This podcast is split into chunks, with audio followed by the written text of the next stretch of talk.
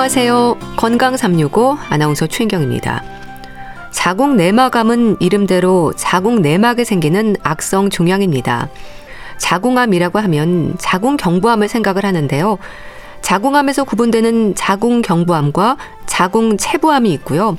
자궁 체부암에서 많은 부분을 차지하는 질환이 자궁 내막암입니다. 자궁 경부암처럼 예방 백신이 있는 것도 아니고 자궁 내막암에 대한 인식도 낮아서 진단을 받으면 당황하는 경우가 많다고 하는데요. 치료가 까다로운 암으로도 지적이 되는 자궁 내막암의 위험 잠시 후에 알아봅니다. 그리고 만성 질환인 고혈압, 특히 노인성 고혈압의 위험에 대해서도 살펴봅니다. 건강 365 최성수의 그대와 함께 걷다 보니 듣고 시작하겠습니다. KBS 라디오 건강 365 함께 하고 계십니다. 자궁암은 자궁 경부암과 자궁 체부암으로 나뉘고요. 자궁 체부암의 대부분을 차지하는 질환이 자궁 내막암입니다. 암이 생기는 부위에 따라 구분이 되는 거죠. 흔히 자궁암이라고 하면 자궁 경부암을 떠올리지만 예방 접종을 비롯한 여러 요인들로 자궁 경부암의 발생률은 낮아지고 있다고 하는데요. 자궁 내막암의 위험이 늘고 있다는 지적입니다. 식습관의 문제인 걸까요? 고려대 구로병원 산부인과 홍진화 교수와 함께합니다. 교수님 안녕하세요. 네, 안녕하세요. 자궁 내막암이 늘고 있다는 건 맞는 얘기인가요? 아, 네, 맞습니다. 그 우리나라의 그 부인암 통계를 보시면 과거부터 최근까지 자궁 경부암이 부동의 1위였었습니다. 그런데 이게 2019년도에 처음으로 순위가 역전이 됐고요. 예. 그때 자궁 내막암이 1위를 차지하게 됐고 현재까지도 계속 증가 추세를 보이고 있습니다. 식습관의 문제일까요? 증가하는 이유가 뭘까요?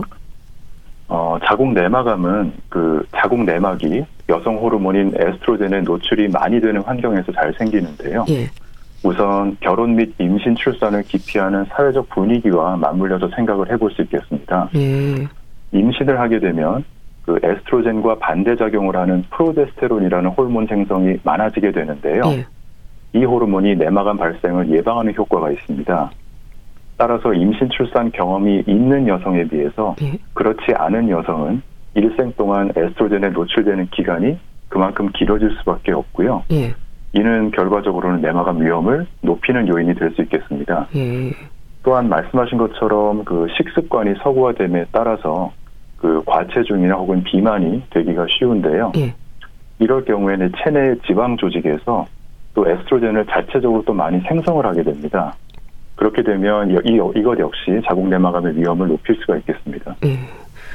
그런데요, 자궁 내막암이라고 하면 치료가 어려운 암으로 얘기가 되지 않나요? 어, 반드시 그런 건 아니고요. 그 다른 암도 마찬가지지만 이 자궁 내막암도 치료를 했을 때 그에 대한 반응 혹은 예후는 진단 당시의 병기에 따라서 많이 달라집니다. 예.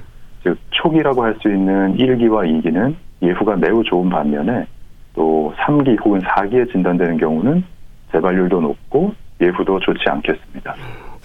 자궁 내막암에 대해서는 많은 여성들이 잘 모르지 않나요? 질환에 대한 인식도 낮은 것 같은데요. 네, 맞습니다. 어, 아마 일단 자궁 내막이라는 용어가 익숙치 않아서 더 그러실 수 있을 것 같은데요. 예. 그 자궁 내막이라고 하는 거는 자궁의 가장 안쪽 면을 덮고 있는 조직을 말하는데 여성이 생리를 할 때 혈액과 함께 떨어져 나오는 부분이기도 하고요. 예. 또 임신을 했을 때 그 아기집이 착상되는 부분이기도 합니다. 그래서 바로 이 부위에 암이 생길 경우에 우리는 자궁 내막암이라고 부르게 됩니다. 자궁 내막암의 위험에서 나이와 상관없이 조심할 필요가 있는 건가요? 네, 그렇습니다. 그 일반적으로 자궁 내막암의 그 호발 연령, 즉 자, 자궁 내막암이 잘 생기는 연령은 폐경기 이후, 즉 50세 이후, 60대 이런 여성에서 주로 생기는데요. 예. 하지만 그 서두에 말씀드린 그 식습관 혹은 저출산 이런 것들로 인해서 이 폐경 전 여성에서의 자궁 내막암이 현재 증가 추세에 있고요. 예. 어, 일반적으로 전체 자궁 내막암의 한 15 내지 20% 정도가 폐경 전 여성에서 발생한다고 알려져 있습니다. 예. 어, 따라서 젊은 여성분들도 본인이 만약 고위험 인자를 갖고 있을 경우에는 내막암에 대한 관심을 가질 필요가 있겠습니다. 자궁 내막암은 이름대로 자궁 내막에 생기는 건가요? 네네, 맞습니다. 자궁 내막암의 병기에 대해서는 어떻게 설명이 되나요? 정도에 따라서 자궁 내막뿐 아니라 난소를 비롯해서 다른 장기로도 퍼진다고 하던데요. 네, 그 자궁 내막암의 병기는 크게 1, 2, 3, 4기로 나눌 수가 있습니다. 예. 네, 1기는 그 자궁 내막과 그 내막 바로 바깥쪽에 있는 근육층에 암이 국한된 경우를 얘기하고요. 예. 2기는 자궁의 그 아래쪽에 있는 자궁 경부까지 암이 침범을 한 경우를 의미합니다. 이렇게 1기와 2기를 합쳐서 초기암이라고 얘기하고요. 예. 그다음 이제 3기부터는 자궁을 벗어나는 겁니다. 즉 자궁 안에만 있던 암 덩어리가 암 조직이 자궁 바깥으로 벗어나서 바로 옆에 있는 난소나 나팔관 또 질, 그다음에 있는 어떤 림프절까지 전이가 된 경우를 3기라고 부르고 예. 마지막으로 4기는 자궁의 바로 앞에 있는 방광이나 바 뒤에 있는 직장 또는 훨씬 더 멀리 떨어진 뭐 폐나 이렇게 어, 멀리 떨어진 장기까지 전이가 된 경우를 의미하겠습니다. 당연히 병기가 높을수록 치료 범위도 커질 텐데요. 3기 이상에서 발견되는 경우가 많은가요? 어, 그렇지 않습니다. 그 네. 그 자궁 내막암이 한 가지 다행스러운 점은 약 80% 정도의 환자에서 초기에 발견이 된다는 점이고요. 네. 따라서 이 경우에 적절하게 치료를 잘 받으시면 완치 가능성이 상당히 높습니다. 다만 재발을 했거나 혹은 처음 진단 당시의 병기가 3기 혹은 4기일 경우에는 예. 항암 치료를 주로 이제 시행을 하게 되는데 예. 그 자궁 내막암에서는 효과가 인정된 항암제의 종류가 꽤 제한적이기 때문에 만약 그 환자분이 재발을 반복할 경우에는 이제 치료할 수 있는 약제가 점점 줄어들다 보니까 예. 치료가 좀 어려워질 수 있겠습니다. 초기 증상이 있나요? 초기 증상은 이제 질출혈이고요. 네, 그래서 보통 이게 이제 그 폐경 전 여성과 폐경 후 여성으로 나눠서 설명을 해볼 수가 있겠는데 예. 네, 폐경 전 여성의 경우에는 이제 본인의 어떤 원래 가지고 있던 생리 패턴이 있을 거잖아요. 예. 근데 이러한 생리 패턴에서 벗어나서 갑자기 생리 기간이 아닌데 피가 비친다든지 혹은 최근 들어서 생리량이 갑자기 많아진다든지 예. 혹은 본인의 보통 생리 기간이 뭐 한 길어야 한 일주일 정도면 끝났었는데 예. 예를 들면 이게 뭐 열흘이나 2주까지 이렇게 기간이 길어진다든지 이럴 경우를 의심을 해볼 수 있겠고요. 예.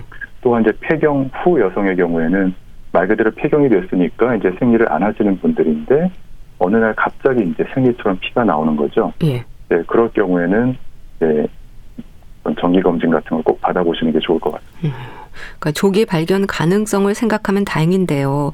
그런 증상들에 민감할 필요가 있겠어요. 네, 맞습니다. 음. 물론 출혈이 있다고 해서 그게 꼭 자궁 내막암에 의한 출혈이라고 볼 수는 없겠죠. 왜냐하면 예. 뭐 이상 출혈 혹은 질출혈의 원인은 굉장히 많기 때문에 그리고 대부분의 경우는 그 암과는 관련이 없는 양성 질환에 의한 출혈일 경우가 훨씬 더 많을 텐데요. 예. 그럼에도 불구하고 이런 혹시라도 이런 암으로 인한 출혈의 가능성이 있을 수 있기 때문에 꼭 검사를 받아보시는 게 좋을 것 같습니다. 예. 3기 이상의 자궁 내막암을 얘기할 때 전이와 재발 위험이 높다는 말도 하잖아요. 이거는 수술을 한다고 해서 안심할 수 없다는 의미일까요? 어, 네, 그렇습니다. 그 보통 자궁 내막암의 수술이라고 하면 그 범위가 자궁을 일단 드러내고요. 예. 그다음에 양측에 있는 난소 나팔관을 드러내고 또 골반 또는 대동맥 주변의 림프절까지 이제 드러내는 것을 포함을 하는데요. 예. 어, 3기 이상의 환자에서 만약에 수술을 한다고 할 때 수술을 했는데 만약에 잔류 종양이 남아 있다면 당연히 재발 위험이 높을 수밖에 없고요. 예. 설령 육안으로 보이는 종양을 이제 모두 제거해서 잔류 종양이 남지 않은 경우라고 할지라도 눈에 보이지 않는 암세포가 혈관이나 림프관 내에 남아 있다가 나중에 또 재발을 할 수도 있기 때문에 예. 그 진단 당시에 병기가 높았던 경우에는 수술 이후에 이러한 재발률을 낮추기 위해서 보조적인 어, 치료로서 항암이나 또는 방사선 치료를 같이 하게 됩니다. 그 암의 유형이 공격적이라는 말을 자궁 내막암에서 하던데요. 어떤 상태일 때를 말하는 건가요? 어, 이거는 꼭 자궁 내막암에 국한된 얘기는 아닐 것 같습니다. 예. 그리고 암의 공격성을 얘기할 때는 보통 우리가 두 가지 측면으로 설명을 드릴 수가 있는데요. 예. 어, 첫 번째는 세포의 종류입니다. 그 의학 용어라서 조금 어렵게 들리실 수도 있는데요. 네. 그 내막암에서 가장 흔한 세포 유형은 자궁 내막 양 세포입니다. 네, 이러한 세포로 이루어진 자궁 내막암은 대체적으로 예후가 좋습니다. 네. 네, 이거는 대조적으로 뭐 장액성 세포 혹은 투명 세포로 구성된 자궁 내막 암일 경우에는 똑같은 병기라고 하더라도 자궁 내막 양 세포에 비해서는 재발을 잘하고 예. 치료에 대한 반응도 좋지 않은 경우가 흔합니다. 그리고 이제 두 번째로는 암세포의 분화도를 또 얘기를 해야 되는데요. 예. 이 분화도라고 하는 건 보통 이제 1, 2, 3단계로 나눌 수가 있고 쉽게 설명하면 암세포의 공격성을 이제 시사하는 겁니다. 예. 그래서 예를 들어서 예후가 좋은 그 자궁 내막 양 세포 안에서도 분화도가 1 또는 2면은 예후가 좋은데요. 예. 분화도가 3이 되면은 예후가 불량해집니다. 음. 항암 치료 효과도 기대 이하의 결과라든지 전이가 된 경우도 많은 건가요? 어, 초기 암의 경우는 이제 1차 치료하고 나서 재발률이 대략 한 10% 이내로 알려져 있고요. 예. 그렇지만 이제 뭐 3기나 4기 같은 진행성 외막암의 경우는 이보다 높은 한 30% 정도로 알려져 있습니다. 예. 그래서 항암 치료의 이제 효과가 얼마나 좋을 것이냐 하는 거는 이전에 첫 번째 그 수술할 때 수술이 얼마나 잘 되었는지 또 중요하겠고요. 예. 또 진단 당시에 이 암의 전이가 어디까지 되었는지 등에 따라서 예, 달라질 수가 있겠습니다. 그 진행성 자궁 내막암에 대한 지적도 있던데요. 전이 위험을 말하는 건가요? 진행성 자궁 내막암에 대한 설명도 해주세요. 네, 진행성 자궁 내막암의 정의는 그 앞서도 잠깐 말씀을 드렸지만 진단 당시의 병기가 3기 혹은 4기인 경우를 합쳐서 우리가 진행성 자궁 내막암이라고 부르고 있고요. 예. 그래서 암세포 혹은 조직이 자궁에서 국한되지 않고 자궁이라는 그 경계를 벗어나서 주변에 있는 난소나 나팔관 또는 뭐 어떤 장이라든지 또는 앞에 있는 방광 또는 저 멀리 떨어진 뭐 폐라든지 이런 예. 부분을 침윤한 경우가 바로 이 진행성 내막암이 되겠습니다. 네.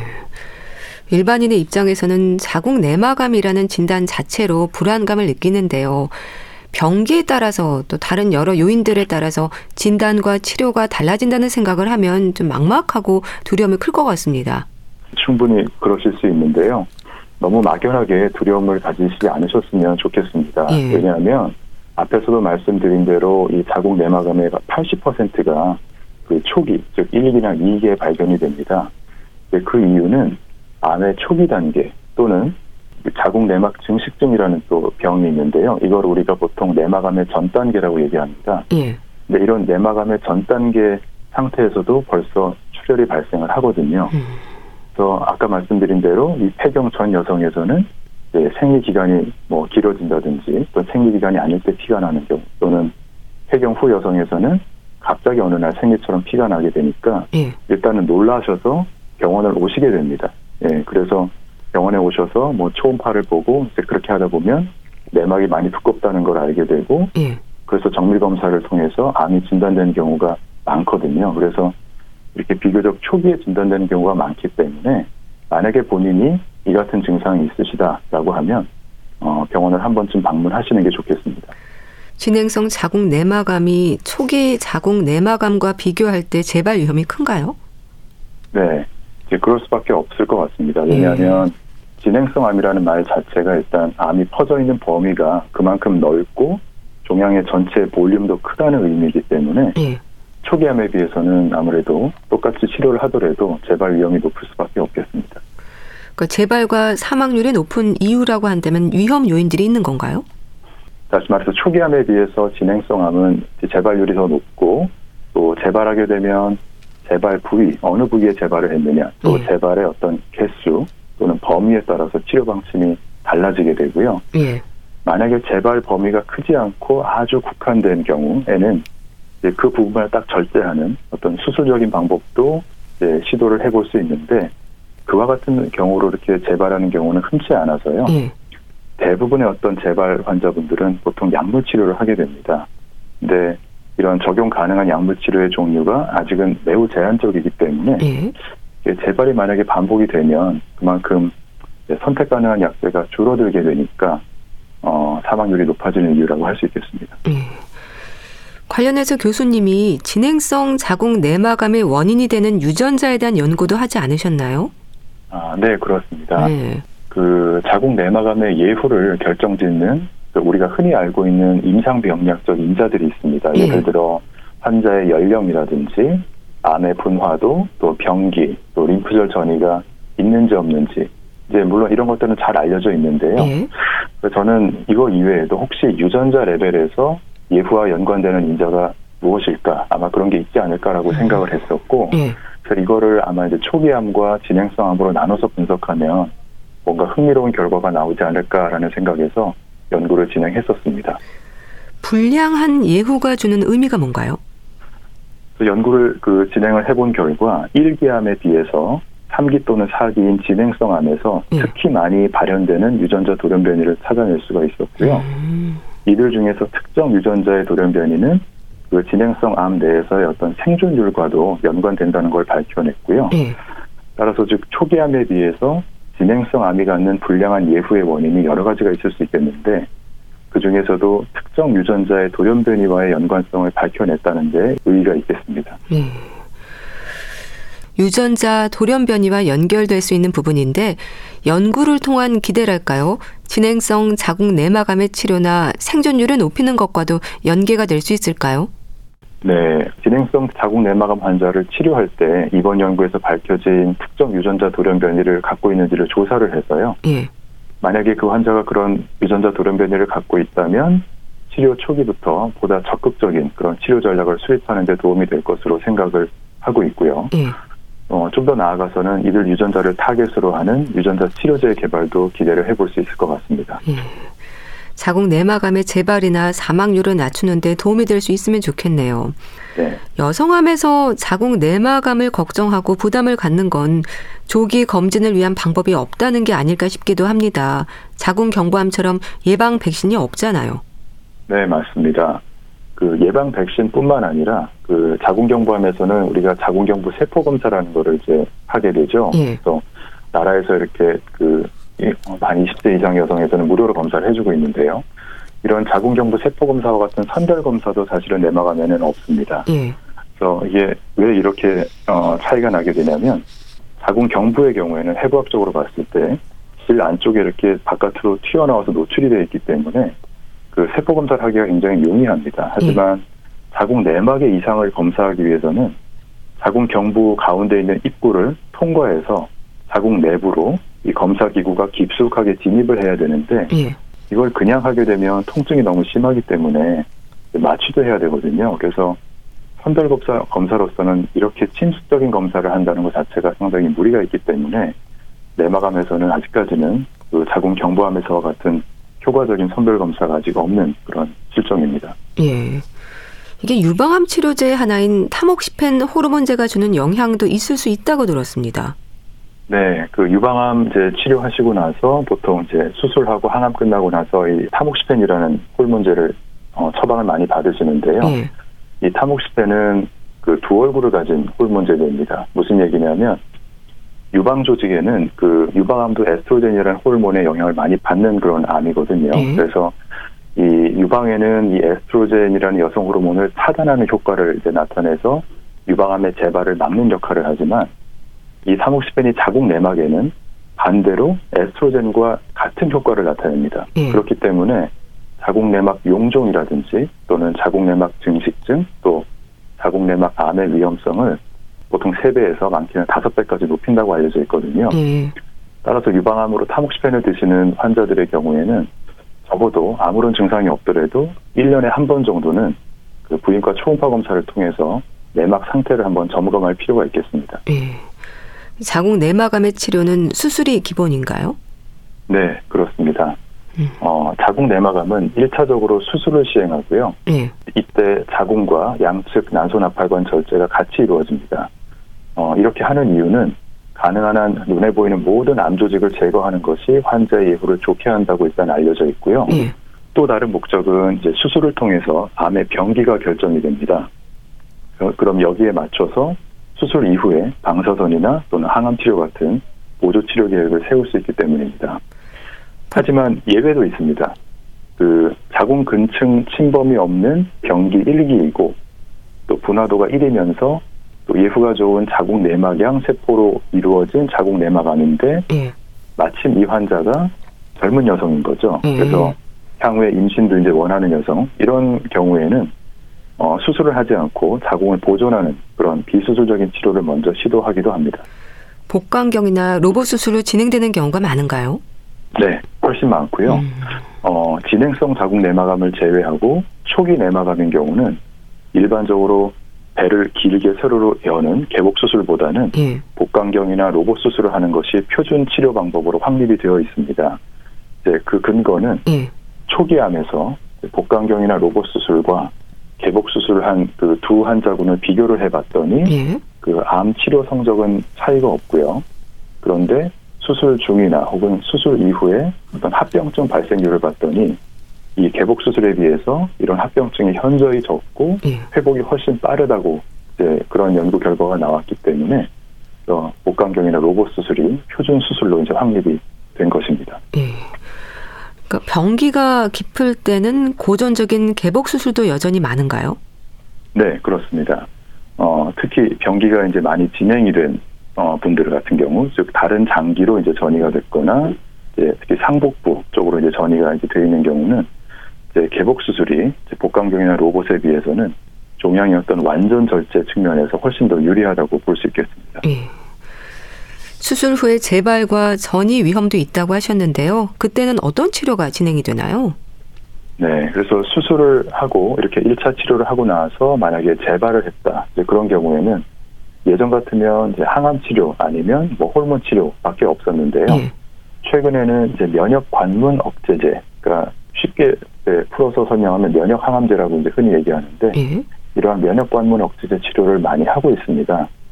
그래서 우리 몸에는 이제 DNA 손상, 그다음에 이를 복구하는 과정이 끊임없이 일어나고 있는데요. 예. 이러한 DNA를 복구하는 유전자들이 여러 가지가 있는데 그 가운데서 요즘 영어 의학 용어긴 한데 미스매치 리페어 유전자라고 하는 게 있습니다. 예. 이 유전자에 만약에 결손이 확인되는 경우에는 면역 관문 억제제 치료가 굉장히 잘 듣는다는 연구 결과가 있거든요. 예. 그래서 이러한 결과를 토대로 해서 최근 들어서는 어, 이런 면역 관문 억제제 치료가 재발한 환자들에서 상당히 많이 이루어지고 있습니다. 기존의 세포 독성 항암제와는 다르게 이해하면 될까요? 네. 그 기존의 항암제 또 이 면역 관문 억제제 두 약제 모두 궁극적으로는 암세포를 죽인다는 결과는 똑같지만 예. 네, 작용 기전이 다릅니다. 항암제 같은 경우는 우리 몸에 들어가면 이게 암세포 내로 이제 세포 안으로 들어가게 됩니다. 그렇게 해서 이 암세포가 성장하거나 분열하는 걸 억제해서 세포 사멸을 유도하는 그런 기전이라고 한다면 예. 면역 관문 억제제는 암세포를 직접 공격하는 게 아니라 예. 이 우리 몸에 암이 생기게 되면 이 암세포가 굉장히 영리합니다. 그래서 음. 자기를 공격할 수 있는 우리 몸에 있는 어떤 면역 세포들, 그러니까 전쟁으로 치면 군대가 되겠죠. 예. 이 기능을 확 이제 억제시켜 버립니다. 근데 이 면역 관문 억제제를 여기에 투입을 하게 되면 이렇게 억눌려 있던 면역 체계가 다시 재활성화가 돼서 이제 이 우리 몸에 있던 정상적으로 있는 면역 세포들이 암 세포를 공격할 수 있게 되는 거죠. 예. 그래서 작용 기전이 이렇게 좀 다릅니다. 면역 관문 억제제는 대상에 제한이 있는 건가요? 네, 모든 환자한테서 다 쓸 수 있으면 참 좋을 것 같은데요. 어, 이 면역 관문 억제제가 특히 잘 되는 환자군이 따로 있기 때문에 예. 어, 좀 적응증을 따로 음. 이렇게 두고 있, 습니다 그래서 그 적응증은 앞서 말씀드린 그 미스매치 리페어라고 하는 그 유전자에 결손이 있는지 없는지를 어, 보통 우리가 자궁 내막 조직 검사한 그 조직 검체나 아니면 나중에 자궁을 절제하게 되는데 그 자궁 절제한 그 조직 검체를 가지고 검사를 합니다. 예. 병리과에서 검사는 이건 아주 뭐 비용도 저렴하고 예, 이제 루틴으로 하고 있는 그런 검사인데요. 여기서 그 유전자의 결손이 나온 환자에 한해서 예. 이 면역 관문 억제제 치료를 하고 있습니다. 예. 자궁 내막암으로 진단받고 수술도 했는데 재발이나 전이에 대한 얘기를 듣는다면 환자들은 무척 힘들 것 같은데요. 수술 후에도 이런 위험들을 막기 위한 정기적인 검사가 필수적인가요? 네, 어, 물론입니다. 그 아무리 초기암이라고 해도 그 재발 가능성은 있을 수 있기 때문에 1차 치료를 잘 받고 또 잔류 종양이 없는 걸 확인한 경우라고 하, 더라도 예. 이제 이후에 뭐 신체 진찰이라든지 또는 MRI 또는 CT 같은 영상의학적인 검사 또 이제 암 수치라고 하죠. 예. 종양 표지자 검사, 피 검사 같은 것들을 정기적으로 잘 받으셔야 되겠습니다. 네.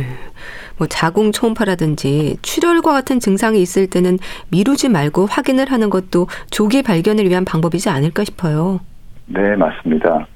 그 질출혈의 원인은 굉장히 다양하고 또 출혈이 있다고 해서 그게 꼭 자궁 내막암 때문이라고 단정을 지을 수는 없겠지만 예. 이 내막암 자체가 그 암이 생기자마자 발병 아주 초기에 바로 증상을 일으키는 그런 어, 암이기 때문에 만약에 본인이 비정상적인 출혈이 있다라고 할 경우에는 한 번쯤은 이 내막암을 의심을 해서 어, 검사를 받아보시는 게 암의 조기 진단에 도움이 될 것 같습니다. 예. 결혼과 출산이 늦어지고 있는데요. 자궁 내막암의 위험이 높아지는 경우랄까요? 위험군에 대한 부분이 있으면 짚어주세요. 네. 그래서 요즘에 이제 임신 출산을 이제 결혼을 안 하다 보니까 임신 출산하는 여성들의 숫자도 자연스럽게 이제 낮아지고 있습니다. 그래서 네. 이런 임신 출산 경험이 없는 여성이 내막암의 고위험군이 되겠고요. 또 이제 어뭐 중고등학생 이렇게 좀 아주 아주 어린 그런 어 학생 또 아주 젊은 여성들에서 요즘에 반항성 난소 증후군이라는 게 또 많이 있습니다. 네. 그래서 초음파를 봤을 때 난소에 이렇게 아주 작은 물주머니가 굉장히 많이 있는 그런 타입인데요. 이런 분들 같은 경우도 자궁 내막암의 어떤 고위험군으로 알려져 있고요. 예. 또 식습관, 네, 그래서 어떤 과체중이나 비만인 그런 경우에도 역시 마찬가지로 내막암의 고위험군이라고 할 수 있겠습니다. 네, 알겠습니다. 자궁 내막암에 대해서 자세히 알아봤는데요. 고려대 구로병원 산부인과 홍진화 교수와 함께했습니다. 감사합니다. 네, 감사합니다.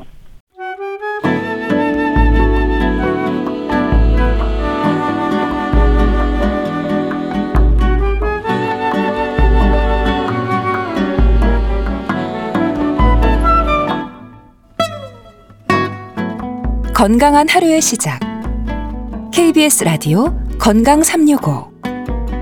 최윤경 아나운서의 진행입니다.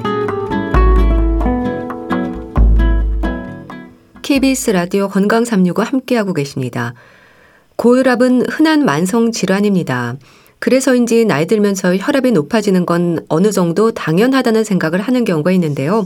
특히 노인성 고혈압은 젊은 층과의 고혈압과 비교할 때 발생 양상이 다르다는 지적도 있습니다. 어떤 의미일까요? 대한의사협회 백현옥 부회장과 함께 합니다. 안녕하세요. 네, 안녕하십니까.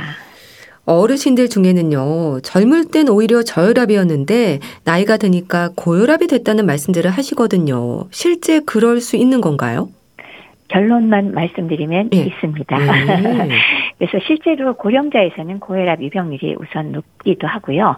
미국의 경우도 65세 이상 노인의 3분의 2가 고혈압을 갖고 있다 그러는데 네. 우리나라 데이터를 보니까 국민건강 영양조사를 보면 어, 30세 이상에서는 대략 한 3분의 1 정도, 33.3%가 고혈압인데, 나이가 드는 데 따라서 역시나 올라가서 65세 이상의 경우는 절반 이상이 고혈압이더라. 그렇습니다. 음. 특히나 뭐, 나이가 증가하면 55세까지는 수축기 확장기 혈압이 나란하게 올라가는데, 예. 60세 이후부터는 또 수축기만 높아진다. 뭐, 이런 데이터도 있습니다. 예. 고혈압에서도 젊은 층과 노년층의 고혈압 발생 양상이 조금 다르다는 게 그런 의미에서 도 나온 말일까요? 그렇죠. 나이가 증가하면서 어느 정도 연령까지는 그냥 수축기 확장기는 같이 올라가니까 그런가 보다 하는데 네. 어, 60세 이후로는 주로 수축기 혈압만 높아집니다. 그 이유가 그 대동맥과 같은 큰 혈관의 탄력이 떨어지고 딱딱하게 경직되기 때문에 심장이 왜 수축할 때 생기는 압력이 잘 분산이 안 돼요.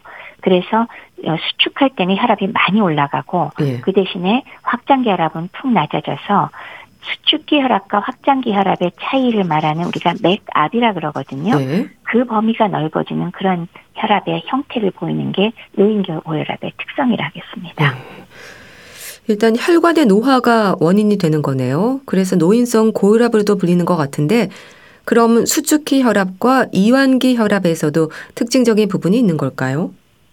혈관의 노화가 원인인 거 아주 정확하게 맞죠. 네. 나이 들면서 혈관 딱딱해지고 탄력성이 줄어드니까요. 그래서 확장 기능이 저하되면서 이제 수축이 증가돼서 혈압이 올라가는 것 그것이 바로 이제 노인성 고혈압의 원인으로 불리는 거고요. 네. 어, 일상적으로 수축기 혈압은 왜 높을수록 심혈관 질환에 의해서 사망률 올라가는 거 우리가 잘 알고 있는데요. 확장기 혈압은 놀랍게도 오히려 90 이하로 떨어져 있으면서 수축기 혈압과 동반됐을 때 예. 심혈관계 질환에 의한 사망률이 증가한다는 거 이런 게 일종의 좀 노인성 고혈압의 특성이 아닐까 합니다. 예. 그렇게 이완기 혈압이 뭐 정상 범위보다 낮을 때 생길 수 있는 위험이 있는 건가요? 아무래도 큰 동맥의 탄력이 떨어져서 이 수축기 혈압은 올라가는데 반해서 예. 이완기 혈압, 하반기 혈압이 떨어지니까 맥압이 매우 증가하게 되고 이럴 때 심혈관계와 각종 합병증이 더 증가한다고 하거든요. 그렇기 때문에 우리가 보통 혈압을 얘기할 때 이완기가 높지 않으면 괜찮다라고 말하는 게 꼭 옳은 게 아니라 특히 노인의 경우는 예. 수축기 혈압만 높은 것도 고혈압으로 오히려 조정을 해줘야 되는 그런 문제가 있기 때문에 어, 위험도가 오히려 올라가는 걸 꼭 염두에 두셔야겠습니다. 예. 심혈관 질환의 위험이 더 커질 수 있는 거네요. 그렇죠. 음. 뭐 일상적인 고혈압의 문제점이 각종 혈관과 연관되는 심혈관계, 뇌혈관계 질환이 증가하는데 예. 특히나 노인의 경우는 확장기 혈압이 오히려 떨어지는 게 결코 좋은 게 아니라 맥압이 높을수록 심혈관계 질환의 위험이 높아진다. 꼭 기억을 하셔야 합니다. 예. 혹시 약물이라든지 노인성 고혈압에 대한 처방에서도 조금 차이가 있을까요? 다른 건강상의 위험들에 대해서도 살펴야 하지 않을까 싶기도 한데요. 그렇죠. 아무래도 노인 자체가 노화에 따라서 신체 장기 기능이 떨어져 있지 않습니까? 그러면서 고혈압까지 동반돼 있으면 항상성을 유지하는 능력이 떨어지니까 예. 그러니까 자율신경 조절이 잘 안 되거든요. 그래서 혈압을 조절하는 기능 자체가 떨어져 있습니다. 예. 따라서 일반 장년층의 고혈압 환자는 다른 점이 있는데 뭘 고려해야 되냐면 그 노년기에 발생하는 그 노인성 고혈압의 특성들이 있잖아요. 예. 방금 말씀드렸듯이 맥압이 증가하는 즉 수축기는 높고 확장기가 낮아진다. 그러면서 혈압의 변동이 하루 중 높고 낮은 게 왔다 갔다 해요. 예. 그러니까 혈압 조절 능력, 교감신경계, 자율신경계가 잘 조절을 못하기 때문에 그래서 우리가 혈압 조절을 잘 못하는 문제가 있어서 이럴 때 신체 내 수분량이 잘 유지되지 않거나 예. 외부 자극에 의해서 혈압이 올라갔다 내려갔다를 훨씬 더 잘하게 되는 그런 특성이 있잖아요. 예. 그러고 또 하나는 방금 말씀드렸듯이 여러 장기 기능이 안 그래도 저하가 되어 있는데 혈압약에 대한 반응도 잘 일정하지 않으면서 혈압 자체에 의한 또 장기 기능 손상이 더 빨리 진행되겠죠. 예. 그래서 그것만이 아니라 또 기립성 저혈압도 잘 생기거든요. 예. 그럼 또 요것 때문에 쓰러지는 게 또 문제가 생긴단 아. 말이에요. 그래서 이런 문제들이 다 합쳐져 가지고 노인의 경우는 신경 쓸 일이 훨씬 더 많아지는 거죠. 예. 그래서 오히려 더 철저하게 그러면서 조심스럽게 조절을 해드려야 되는 문제가 있습니다. 예. 그럼 대한고혈압 학회에서 권고하는 노인 고혈압에 대한 진료 지침에 대해서도 설명을 주시면 좋겠어요. 노인 고혈압 환자에게 그러면은 혈압 조절 목표치를 어떻게 할 거냐. 사실 조금 바꾸자는 의견이 많았지만 예. 그럼에도 불구하고 가장 최근에 나온 데서는 역시나 혈압 조절을 너무 떨어뜨린 거에 또 위험성도 감안해서 여전히 예전과 같은 어, 수축기 혈압 140, 확장기 혈압 90mm Hg 미만으로 기존 수치에 뭐 부합하는 그런 수치를 기준으로 하고 있습니다. 네. 그리고 하나 더 말씀을 드리면 어 상당히 많은 의사 선생님들이 아니면 또 환자분들 본인들이 내가 혈압이 높다 그러면 알아서 아스피린들을 드십니다. 예. 그러니까 소량의 아. 스피린이 예. 네, 혈전 예방 목적으로 사실 의미가 있기는 있거든요. 그런데 문제가 하나 있죠. 아스피린을 장기적으로 드시다 보면 이게 위점막, 장정막을 손상시키기 때문에 예. 위장 출혈의 위험이 음. 굉장히 커지고 예. 물론 다른 부위의 출혈 위험도 커지지만 특히 위장 점막을 손상시키면서 출혈 위험 가능성이 굉장히 높아집니다. 예.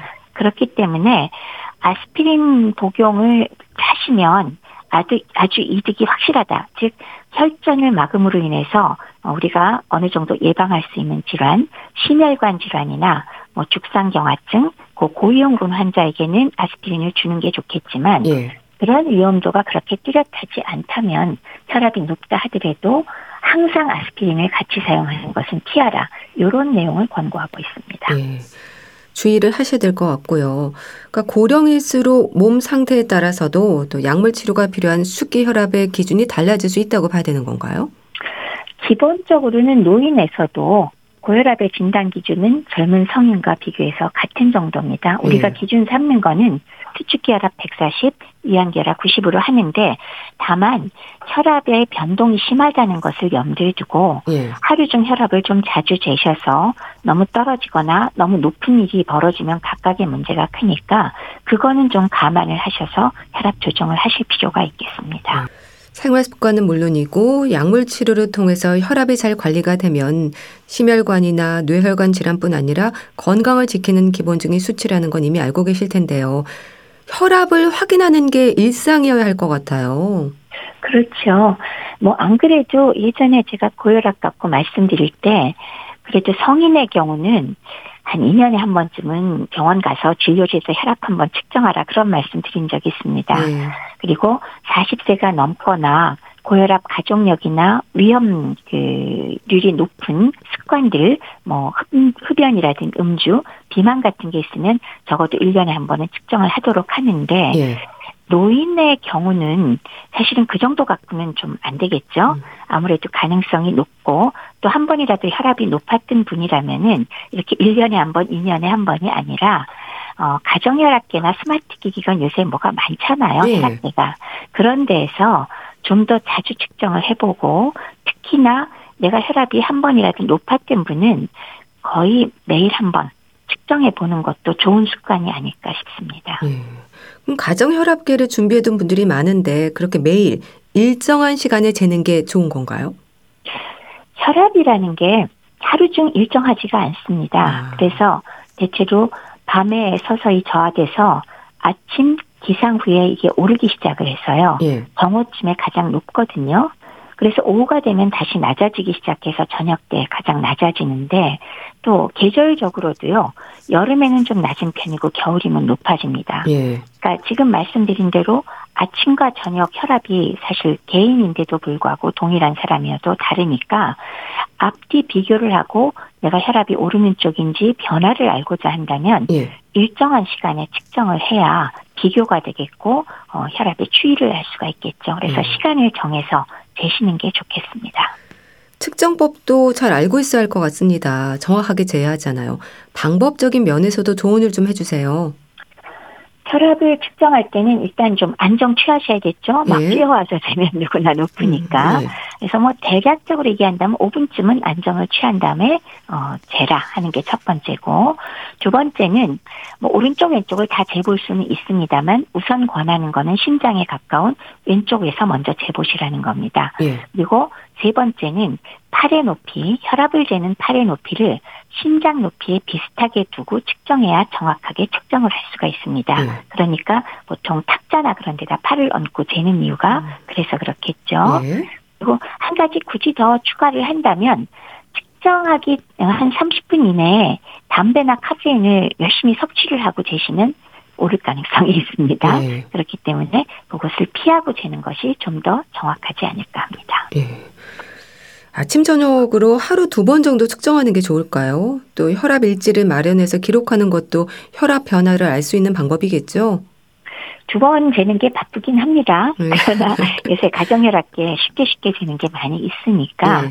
하루 아침 저녁 하루 두 번 정도 그러니까 어, 올라가기 시작하는 타임 그다음에 저녁 때 가장 낮은 타임을 재두시는 거는 사실은 자기 몸의 상태를 파악하는데 굉장히 좋은 방법이고요. 예. 이렇게 열심히 재시는 분들은 당연히 혈압 일지 하나 마련해서 음. 쭉 기록을 하시면 내 혈압의 추이를 보고 치료에 상당히 도움이 되니까 예. 사실 굉장히 좋은 습관이니까 저는 노인들의 경우는 가능하면 이 방법을 사실 꼭 권고해드리고 싶습니다. 예.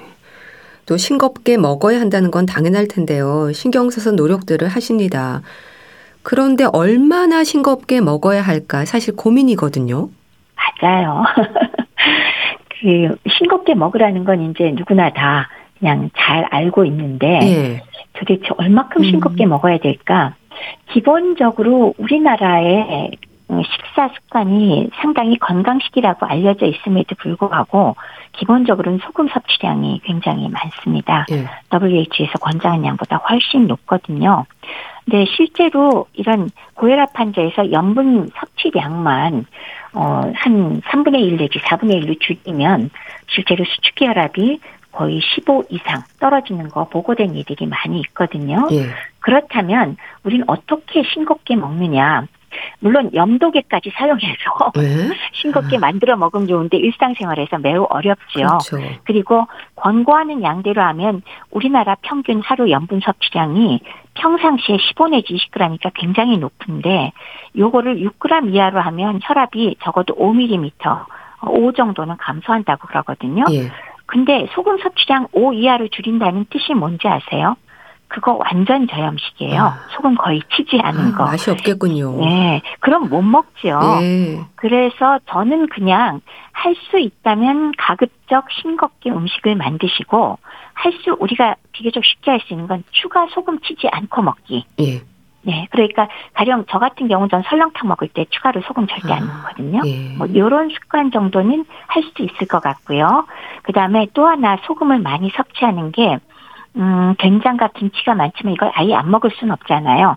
자, 가급적 준비할 때 염분 적은 걸 준비하는데 그건 그런 노력에서 끝날 가능성이 크고요. 예. 굉장히 할 수 있는 노력 중에 하나가 국에 국물을 별로 많이 안 먹는 것. 아.